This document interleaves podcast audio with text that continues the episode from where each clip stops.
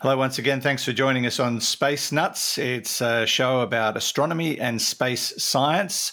And this week we have got a lot on the agenda. It's uh, very telescopic this week. We'll be focusing on, boom, boom, the James Webb Space Telescope. Uh, it's in the news again.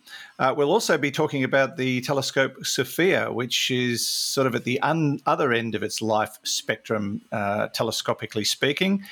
And we will be focused on the sun as well, because it could actually be a very helpful tool going forward for our, uh, in regard to looking into space.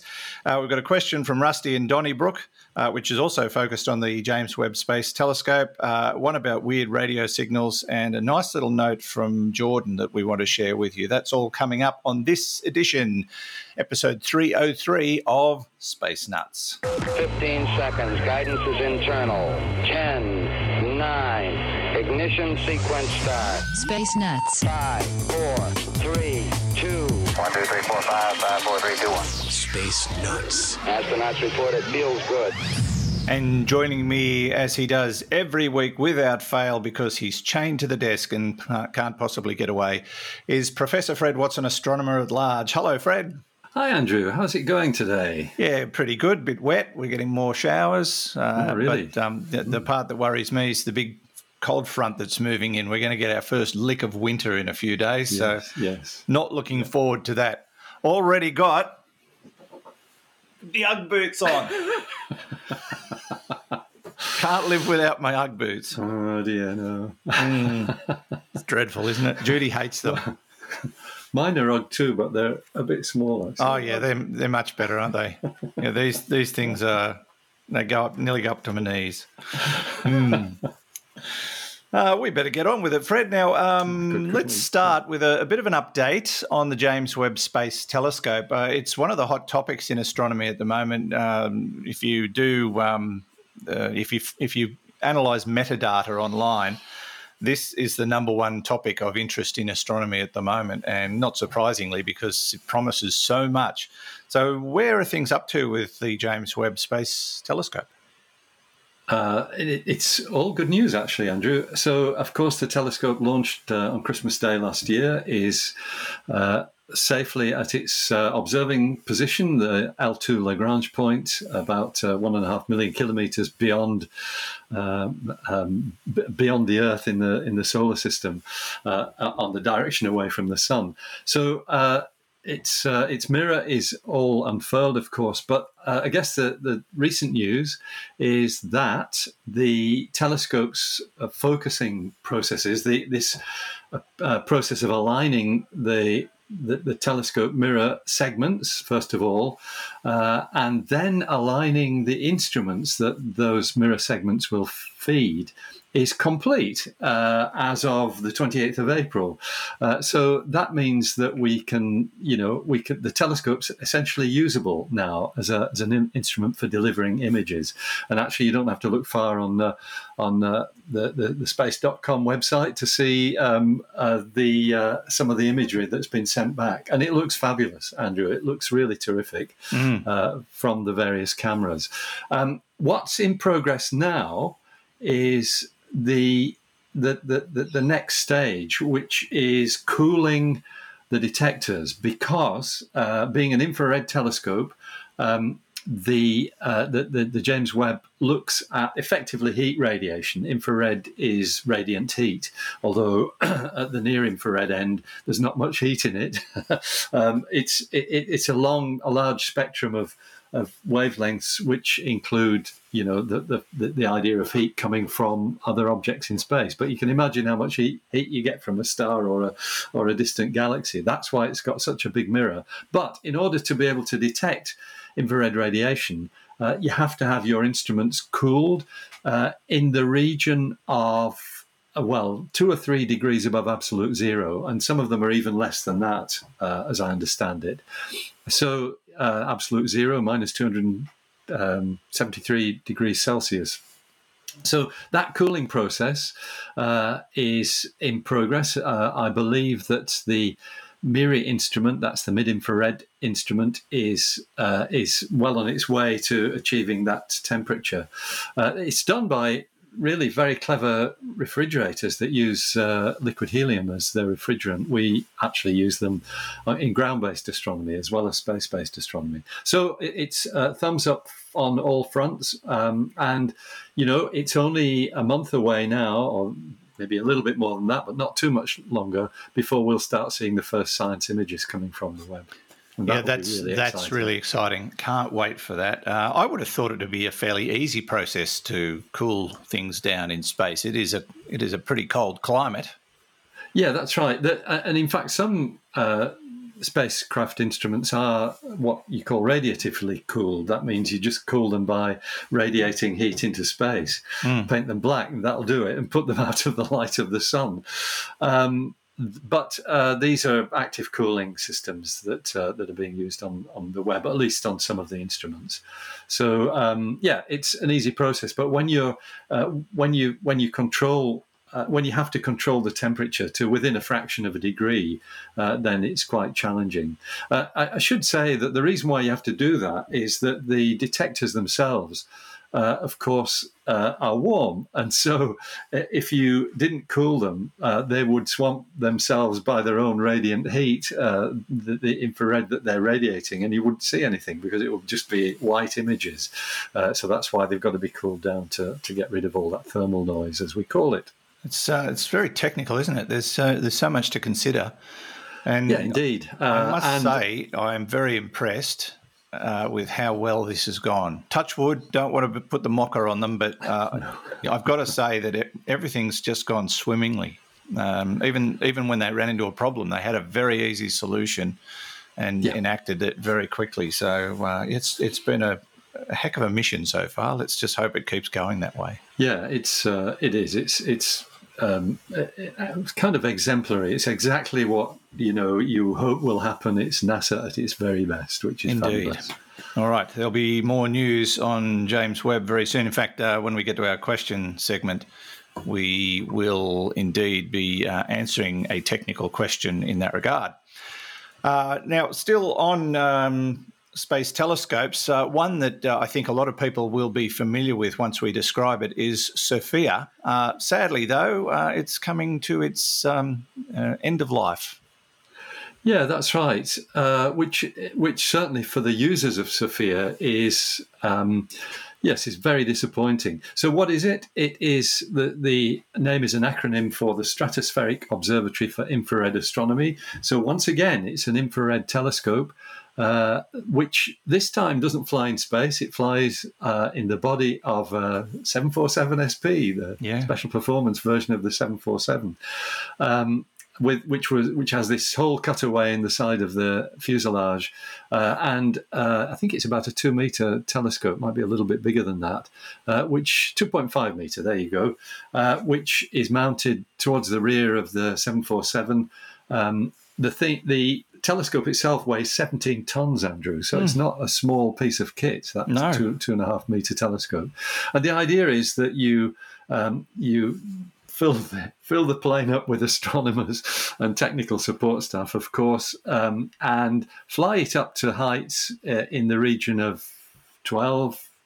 13, 14, perhaps even higher kilometers, where you're above virtually all the uh, mo- moisture in the atmosphere, all the water vapor, because the infrared wavelengths that the telescope is looking at are the ones that are absolutely um, slaughtered by water vapor. In other words, you know, if you put your telescope at the at sea level, there's so much water vapor in the atmosphere that you don't see anything. But once you get up to those heights, um, forty thousand feet and above, there they are essentially uh, seeing through a clear atmosphere in terms of the, the water vapor absorption.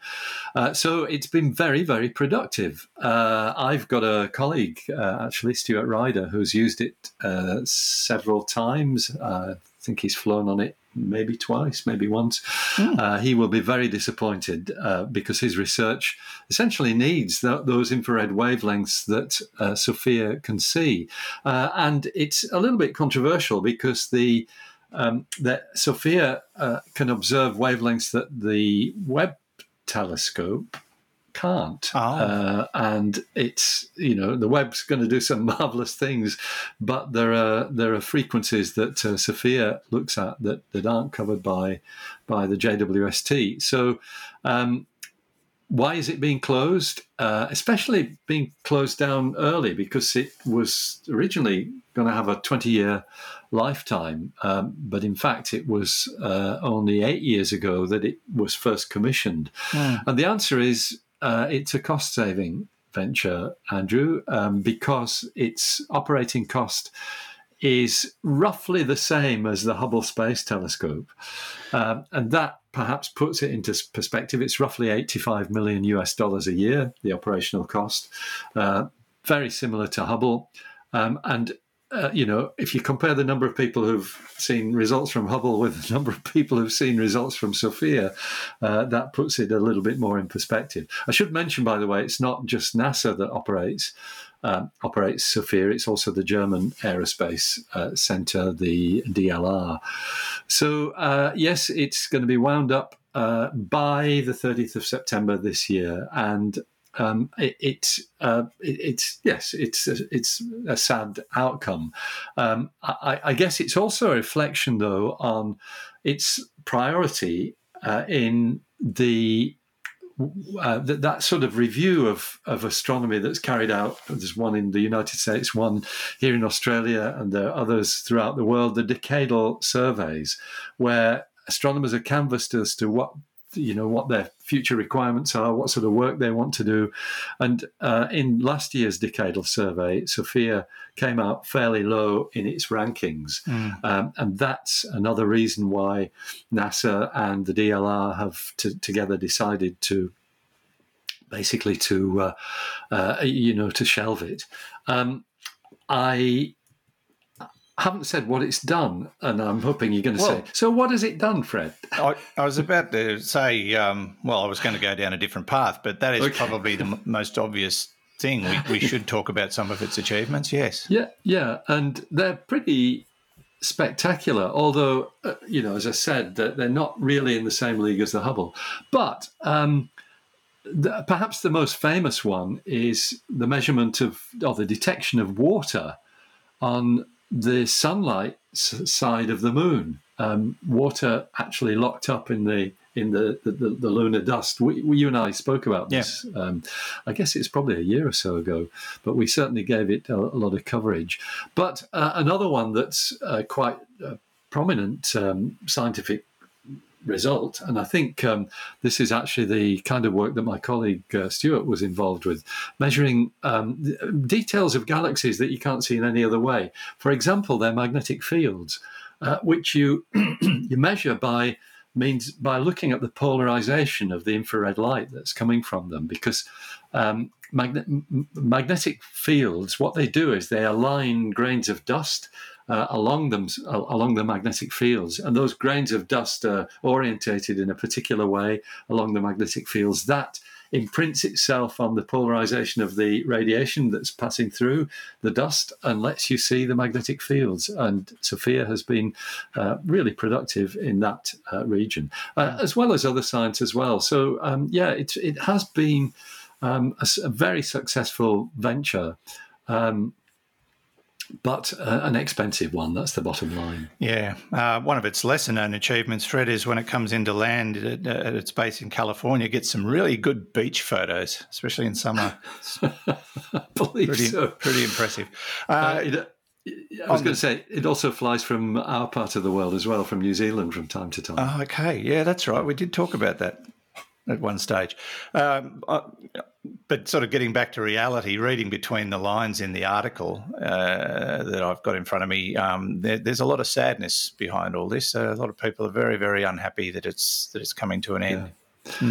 Well, uh, always when a facility like this is brought to a close, yes, it's uh, uh, it's not a happy time. Um, but you know, in many ways, it's a reflection of the the world we live in, and that. Um, I suppose frugality with resources is common throughout the whole world of astronomy because uh, astronomers tend to do things on a shoestring. Uh, SOFIA is pretty expensive, as, it, as you'd imagine, to, to, to, cost you know to fly a, uh, an aircraft like that, which needs a crew. It's not like a robotic spacecraft that can sit there and do its own thing with nobody looking after yeah. it. Um, it's um, so it's yeah, it's it's uh, it, well, it, it's just a, a, victim, I guess, of uh, not so much cost cutting as, uh, but of that frugality that I was talking about. Yeah, uh, astronomers want to put their resources where they're going to produce the most science. What do you think is going to happen to all the, the hardware, the plane, the telescope itself? What will they do with all that? I don't know the answer. Garage sale. Uh, it could be a garage sale. Could wind up in a museum. Uh, that's, the telescope, that's what I was thinking, actually. Yeah, the telescope itself and the hardware that goes with it um, is, has probably got you know a reusable value. It's a significant infrared telescope uh, yeah. equipped with state of the art instrumentation. So yeah, interesting view. A lot of the technology of the telescope, though, is specific to the fact that it looks through a hole in the fuselage of an aircraft. It's got this huge um, uh, um, elevation bearing in it, uh, altitude bearing as we call it, the one that um, that lets the, the, the, telescope look at, move up and down. Mm. Uh, an enormous bearing with big structure attached to it. Yeah, be really interesting to see what happens. We might pick up on that story when there's a bit more news on it. Andrew. I suppose so. Yeah, um, it, it's just been an amazing project and uh, one of probably a unique way of of taking observations, uh, you know, and people must be wondering how can they get a stable image when they're flying at you know 900 kilometers an hour in the yeah. upper atmosphere, trying yeah. to point a telescope at something, but they'd, they'd have all that covered. Yeah, they do. Yeah, and um, I mean, a bit of turbulence wouldn't come come in handy, would it?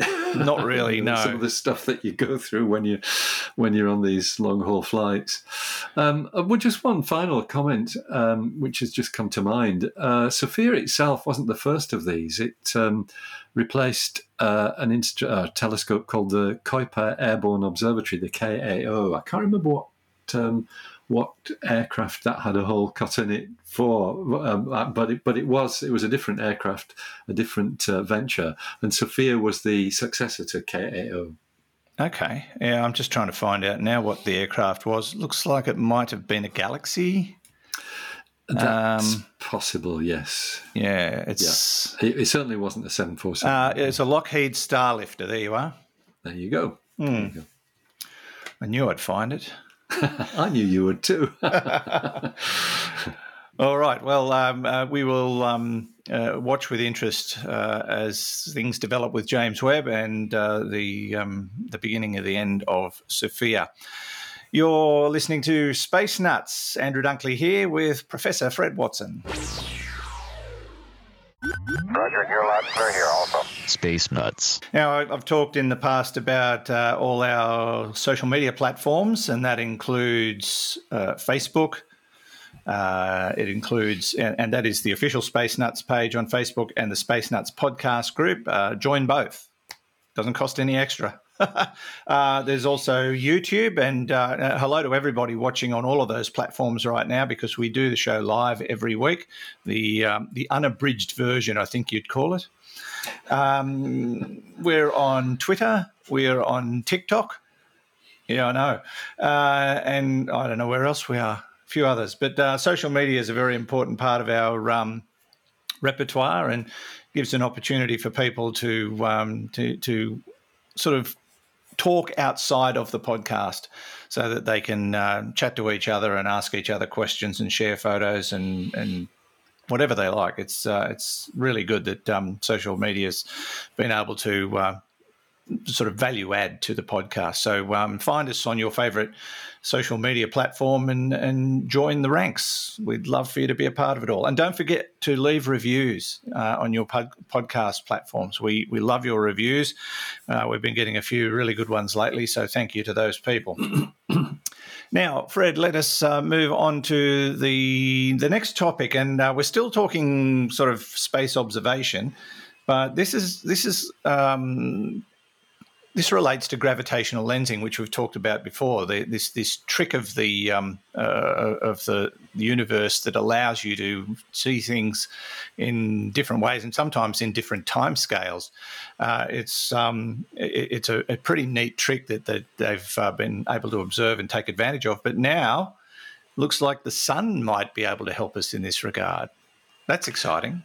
I, I think it is too. Um, I um, I love this story because I kind of foreshadowed it uh, nearly 20 years ago in my book, um, um, Stargazer The Life and Times of the Telescope, because that winds up with the idea of a black hole telescope that yeah. uses the gravitational distortion of a black hole to form images of very distant objects. So we're not here thinking about manipulating black holes, uh, but uh, thinking about um, putting a spacecraft in such a position that you could use the gravitational distortion of the sun itself uh, to form an image of a very distant exoplanet up to 100 light years away. So it's a it's so it's not a new idea. I mean, gravitational lensing is, as you and I know, is is used throughout astronomy. Usually, it's clusters of galaxies uh, that are distorting the space around them uh, in such a way that they magnify the images of more distant galaxies beyond mm. uh, and let you see some of the structure in those distant galaxies and certainly see them a lot brighter than you otherwise would. And in fact, in one case, which we covered recently, uh, a single star in the early universe has been imaged by this gravitational lensing technique. It's fantastic stuff. Uses a huge amount of computing power, uh, as well as um, you know the technology of big telescopes looking at these distant galaxy clusters and the even more distant galaxies beyond, uh, formed in the gravitational lens. But this um, idea, uh, which has come about because of several different, uh, I, I, guess, several different um, pieces of innovation that have been put in it into it. Uh, that really, I, I, think, is the most refined version of this gravitational lensing that we've heard suggested. Uh, and the uh, uh, the work that um, we're describing actually comes principally from the Kavli Institute for Particle Astrophysics and Cosmology, or KIPAC, which is at Stanford in the United States. Um, and actually a PhD student in that um, in that institution, whose name's uh, Alexander Madurowicz. I hope I'm pronouncing it properly.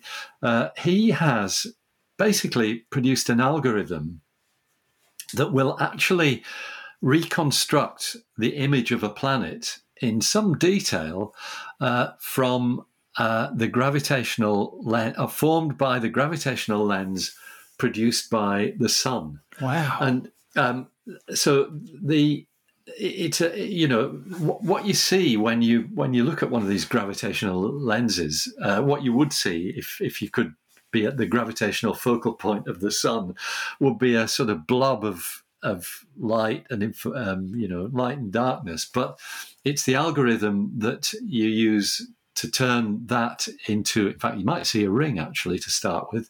Mm. Uh, the algorithm that you can use that uh, to turn it into an image of the distant planet is the clever bit. That's really fantastic news uh, because I was not cl- clear that that would be possible, but it seems to have been so. That's that's rather extraordinary to consider because up until now, exoplanets have basically been left up to um, people to create art versions, artists' impressions. Yes, exactly. So exactly. you really you're really not getting a genuine insight no. into what these places might, look, might like. look like. But yeah. to be able to actually gather an image like they did with that um, black hole recently, it's not a photo, but it's it's an image, and and, and construct what would be a, a, an accurate portrayal of an exoplanet. That that oh wow, that would be incredible. Indeed, it would. There is a downside to it, though, Andrew. Aww. and that is um, in order to see this this ring of light that that you know that metamorphoses into an image of a planet when you put it through the computer system, uh, you've got to be at the what you might call the focal point of the sun's gravitational lens, and that's rather a long way away. Ah. in fact, fourteen times the distance to Pluto uh, is where that is. Um, uh, I'm not going to do the sum in my head. Pluto's about 30 astronomical units away on average. Uh, actually, no, at its nearest, it's about 30. It's rather more than that on average. Uh, so 14 times that distance. Now, um, re- remember, it took a decade uh, to get the New Horizons, or the best part of a decade, uh, I think it was nine years actually, to get New Horizons, the fastest spacecraft ever launched, actually, uh, in terms of its launch velocity, uh, to get New Horizons to Pluto back in 2015. Um, so you're talking about, with present technology, of order 100 years. Um, it's a long, long journey to put your detecting spacecraft in the right place in relation to the sun's gravitational lens, but it's not impossible.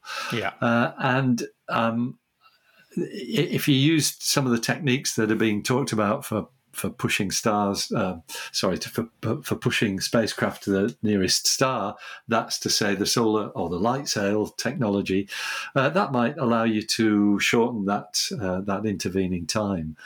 Um, However, it's still something that I suspect neither you nor I are going to see come to fruition. But I'm so disappointed. I think, uh, yeah, within 40 or 50 years, uh, it may be that, uh, uh, maybe even less than that, that uh, such a mission will be launched to send a spacecraft to the sun's gravitational focal point. You'd choose a position where you could image, um, you know, m- maybe um, so, so, that you would get lots and lots of stars in the field of view uh, in order to look at their exoplanet uh, uh, potential. Um, it's um, it's another question as to how you how you'd actually control this gravitational wave telescope. You'd, you'd have to move your spacecraft around yeah. uh, in order to, to pick up the light uh, that you would want. It may even rely on serendipity that you would just look uh, as the spacecraft travels away from the sun. You look at you look back at the sun. Of course, you've got to block out the disk of the sun with something called an occulting disk, uh, and look at the ring of light around it. Uh, but that um, that ring, uh, as you uh, decompose it into a point image, that you know you you might you, you, you might pick up things serendipitously rather than being being able to aim it at anything. Mm. But there would be certainly some uh, some choice put into what direction you send this spacecraft into uh, to, to, to see you know suitable targets on the other side of the sun. I'm not explaining this very well. No, no, no, it makes sense it. um, yeah. because you know we're talking 40 or 50 years before potentially launching such a mission, and by yeah. then Canon will have invented a digital camera that can do the same thing. So. Maybe so. Yeah, the computing power you put a quantum chip into your camera and it'll do it for you. yeah, I reckon. but um, at the moment, I can't use my digital camera on my telescope, not my little one. I can use my big SLR, but um, I'm, I'm going to solve that problem. I reckon if I can work out a way, I'll get some really good shots with that camera because it is a, it's actually a much more powerful camera than my SLR, uh, my little digital. Uh, but that's another problem telescopically speaking. Uh, but yes, all right. Uh, watch this space. Forty or fifty years time, we'll uh, we'll let you know whether or not that mission is a go. This is Space Nuts with Andrew Dunkley and Professor Fred Watson. Space Nuts. Radio, time to answer some audience questions on Space Nuts this week. Uh, we've got um, one audio question, one text question, and a, um, a, nice little message. But we'll start off with uh, an audio question uh, from one of our regulars. It's Rusty. G'day, Fred and Andrew. It's Rusty in Donnybrook. I want to ask Fred about an instrument which must be uh, which must be exciting for him. It's the micro shutter on NIRCam on the Webb telescope. Uh, it, they say it can be used to isolate a distant galaxy from those around it so, uh, for spectroscopic analysis. And um, I'm wondering what other uses this instrument can be put to, and whether there are uh, analogous uh, instruments on ground based telescopes. But I'm just wondering if if things like um, isolating small parts of a nearby galaxy uh, can be used to uh, do a Doppler analysis uh, across the galaxy so we can look at the different uh, speeds relative to us uh, at all different parts of a galaxy. Uh, things like that. So, really interested in finding out what what Fred thinks of this instrument and what it might be useful for in infrared light. Thank you, Rusty. That's straight out of the Geek Handbook, that question. Seriously. Let me answer the um, last bit first, um, because we already do that kind of, uh, you know, that kind of observation of galaxies. We use um, um, um IFUs, which are um, um, yeah, that's a tough. What's an IFU again? Um, it's, a, it's an, an, image. I'm not sure I can say it out loud, to be honest. The, these are devices. We we use optical fibers for this. Yeah. So if you imagine a bundle of optical fibers all all placed in contact, and you slap that on the image of a galaxy, um, th- then you you what what you're doing is you're allowing every bit of that galaxy image to go down a different optical fiber. Mm-hmm. And at the other end, you can spread them all out into a line and you get a spectrum from each one of them. And so you can analyze in great detail the, uh, you know, the, the, the, the, the, the basically the layout of the uh, structure, uh, the velocity structure in particular of what's going on in the galaxy. And that's a huge part of the uh, the work of the Anglo-Australian Telescope, uh, which um, uh, has, has basically done surveys of exactly this kind. The the new instrument that uh, does all that stuff is called Hector, uh, and it's a multi IFU um, uh, spectroscopic camera. so um, the, the, the the kind of science that um, Rusty's referring to is already um, stock in trade, uh, at, and and, and at, inf- at, infrared wavelengths, it's not that much different from what it is at optical wavelengths. It's actually not so easy to use fiber optics at infrared wavelengths because the fibers themselves tend to be warm, and so they radiate, uh, you know, infrared into your detectors. Yeah. But uh, just going specifically to the instrument that um, uh, that Rusty is referring to, it's actually on micro shutter. Yeah, the micro shutter. It's on their on their near infrared spectrograph or NIRSpec. Um, there might be one on uh, NIRCam as well, but NIRSpec is the instrument that is closest to my heart in that re- regime. What's a micro shutter? Well, it's an array of tiny windows, um, and these windows are 100 by 200 microns. So 100 microns is a tenth of a millimeter. Right. So you know you immediately get the impression that these are very very small. Um, uh, windows. But the trick is that they can all be closed with a shutter, which can be individually addressed. So you've got these, well, in this case, 250,000 windows, each with its own shutter that can be individually addressed. So you can open and close them uh, in any way you want. and if you place that in the focal plane of a telescope, um, like JWST, which is what we're talking about now, what you can do is once again isolate certain parts of the of the image field. It sounds like a uh, fly's uh, eye. It's it is a bit like a fly's eye. It's rectangular rather than kind of hexagonal like fly's eyes are. And unlike a fly's eye, you can open and shut each element of it mm. at will.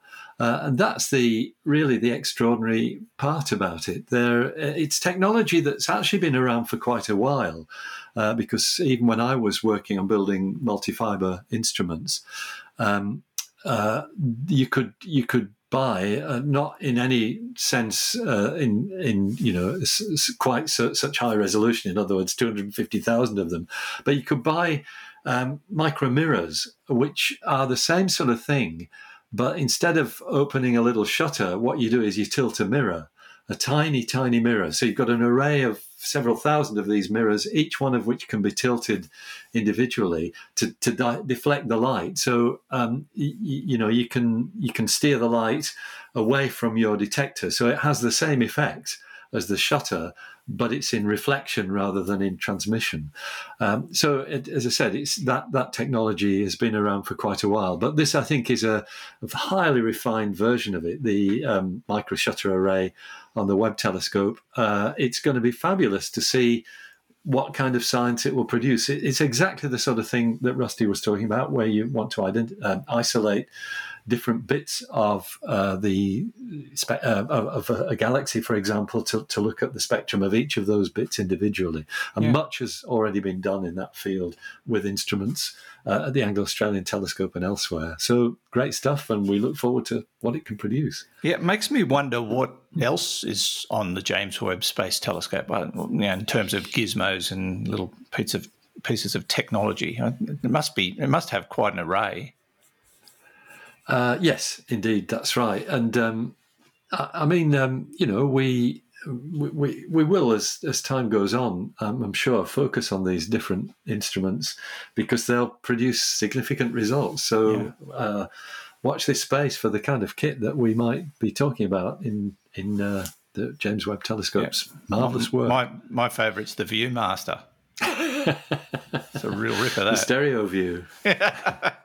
Did you have a ViewMaster? I did. I Yeah, did. never had one, but I always Yeah. wanted one. It sort of got me. uh, I've sort of been a bit nostalgic lately on the radio because I do a, a little segment about um, uh, historical local news. So I, I get newspaper stories from this day in history. And there was a, a story in today's um, local paper back in 1954 about a marbles competition that was being held at the school. It was a championship. Nobody plays marbles anymore. But it, you know, I used to play marbles at school all the time, Yeah, and I, yeah. I just came across that story and thought, "Oh wow, this is going to dredge up some memories." I'd I'm never play. I'd never play for keeps though, because I didn't. I Ah, was well, there you go. too much of a coward. Didn't want to lose all my marbles. boom, boom.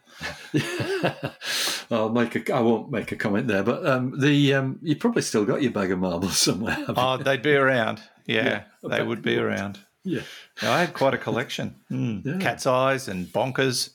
Bollies were the ones we Bollies, the big ones. Yeah, the big Yeah, ones, you call them. We called them bonkers. oh, bonkers. Okay, bollies in Britain. Oh dear. Um, that's beside the point, but uh, just it just sort of popped into my head as we were talking about um, other things. Now, uh, let's. Uh, thanks, Rusty, for your question. Let's go on to a question uh, from Gingy Anvik, uh, who actually um, uh, sent this one on social media, I think. Uh, he says, I uh, was reading up on various galaxies and came across uh, this article from 2010 about the discovery of a weird radio source emanating from the core of the starburst galaxy M82. It seems uh, it quite abruptly turned on between two observations spanning only a week back in 2009. It didn't really seem to resemble anything recognizable by the researchers, and the conclusion of its nature was as then uh, as of then unknown, not known. Uh, from what I could understand, um, their favourite hypothesis was a microquasar, but I haven't been able to find any updated info on this. Uh, there are also many things here hard to wrap my head around. But uh, what really baked my noodle was uh, the part about the apparent subluminal sideways motion of the source. I would love to hear if you can find an update on the nature of the source and if you could explain how things might appear to have, uh, have subliminal or subluminal motion. Uh, it would make me a very happy nerd indeed. Uh, and he sent us an image of the uh, of the um, uh, actual Galaxy M82, uh, which is causing him headaches. He reckons very frustrated with it. Yeah. Hmm. So so let's let's um, get it straight, Andrew. It's superluminal motion that we're talking about, not subluminal. Oh, it is too. Yes. So I'm inverting my P's.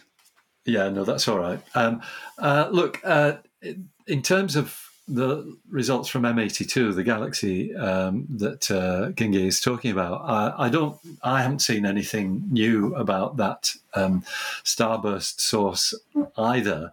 Um, the microquasars are interesting. I don't know much about them, but the the sort of um, uh, the, the, the flagship uh, microquasar, I guess, the one that really gave rise to the term, is an object called SS433, which I remember well from the 1970s uh, when it was first discovered. It's uh, it- it's, a, it's a curious object that's spitting stuff out at a significant fraction of the speed of light, um, and probably is caused by.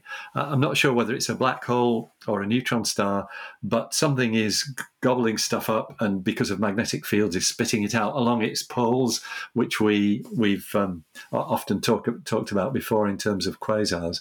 Uh, and this stream of material um, has a wobble in it, uh, and that was what made SS433 so interesting. It was really the, you know, the objects that everybody was talking about in, I guess, about 1978 or a bit earlier than that. Um, uh, so and and still observed. In fact, there's um, there's a global uh, what's it called? Global Space Watch, I think, uh, which is a network of small telescopes which are dedicated to observing SS433, and they're all situated in schools around the world. Andrew. Mm. There's one, wow. actually, one here in Australia, uh, uh, observing SS433. So um, it might be an object like that that is in M82. Um, but just turning to the, the other side of Gingy's question, the bit that bakes his noodle is the superluminal uh, motion, uh, which is motion that appears to be taking place faster than the speed of light. That's mm. why it's called superluminal, um, faster than light. And uh, it's actually a, a, kind of interesting optical illusion. Um, it's relativistic because it's uh, it only occurs when things are traveling at almost the speed of light, very near the speed of light. But um, I'll try and describe it as a word picture. Okay. Um, so I'm going to wave my hands probably. So I- imagine that we are looking uh, at a distant object that spits something else out, and that's kind of what's happening with a quasar. There's a blob of material comes from it.